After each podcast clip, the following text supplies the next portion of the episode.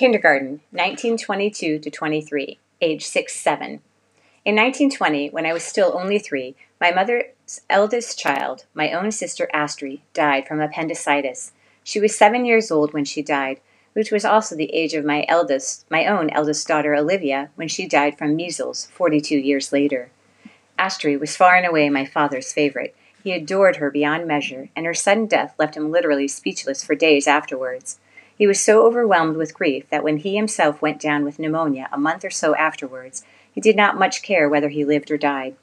If they had had penicillin in those days, neither appendicitis nor pneumonia would have been so much of a threat, but with no penicillin or any other magical antibiotic cures, pneumonia in particular was a very dangerous illness indeed. The pneumonia patient, on about the fourth or fifth day, would invariably reach what was known as the crisis. The temperature soared and the pulse became rapid, the patient had to fight to survive.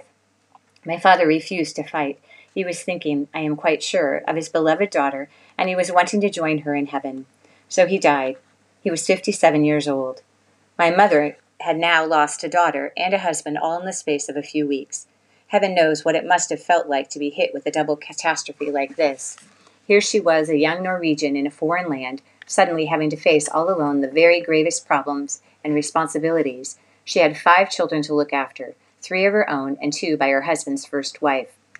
And to make matters worse, she herself was expecting another baby in two months' time. A less courageous woman would almost certainly have sold the house and packed her bags and headed straight back to Norway with the children. Over there in her own country, she had her mother and father willing and waiting to help her, as well as her two unmarried sisters, but she refused to take the easy way out. Her husband had always stated most emphatically that he wished all his children to be educated in English schools. They were the best in the world, he used to say, better by far than the Norwegian ones, better even than the Welsh ones, despite the fact that he lived in Wales and had his business there.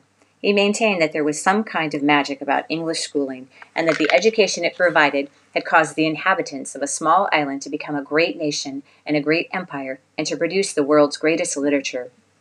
No child of mine, he kept saying, is going to school anywhere else but in England. My mother was determined to carry out the wishes of her dead husband. To accomplish this, she would have to move house from Wales to England, but she wasn't ready for that yet. She must stay here in Wales for a while longer, where she knew people who could help her and advise her, especially her husband's great friend and partner, Mr. Anderson. But even if she wasn't leaving Wales quite yet, it was essential that she move to a smaller and more manageable house. She had enough children to look after without having to bother about a farm as well. So as soon as her fifth child, another daughter, was born, she sold the big house and moved to a smaller one a few miles away in Llandaff. It was called Cumberland Lodge, and it was nothing more than a pleasant, medium sized suburban villa. So it was in Llandaff two years later, when I was six years old, that I went to my first school. The school was a kindergarten run by two sisters, Mrs. Corfield and Miss Tucker, and it was called Elm Tree House.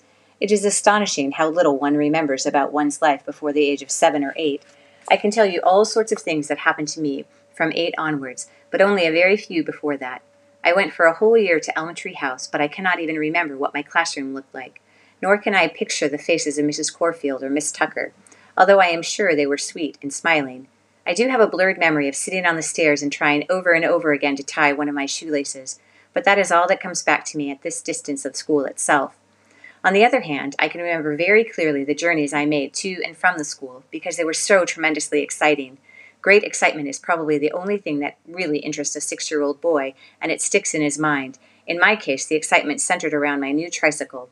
I rode to school on it every day with my eldest sister riding on hers. No grown ups came with us, and I can remember oh so vividly how the two of us used to go racing at enormous tricycle speeds up or down the middle of the road, and then, most glorious of all, when we came to a corner, we would lean to one side and take it on two wheels.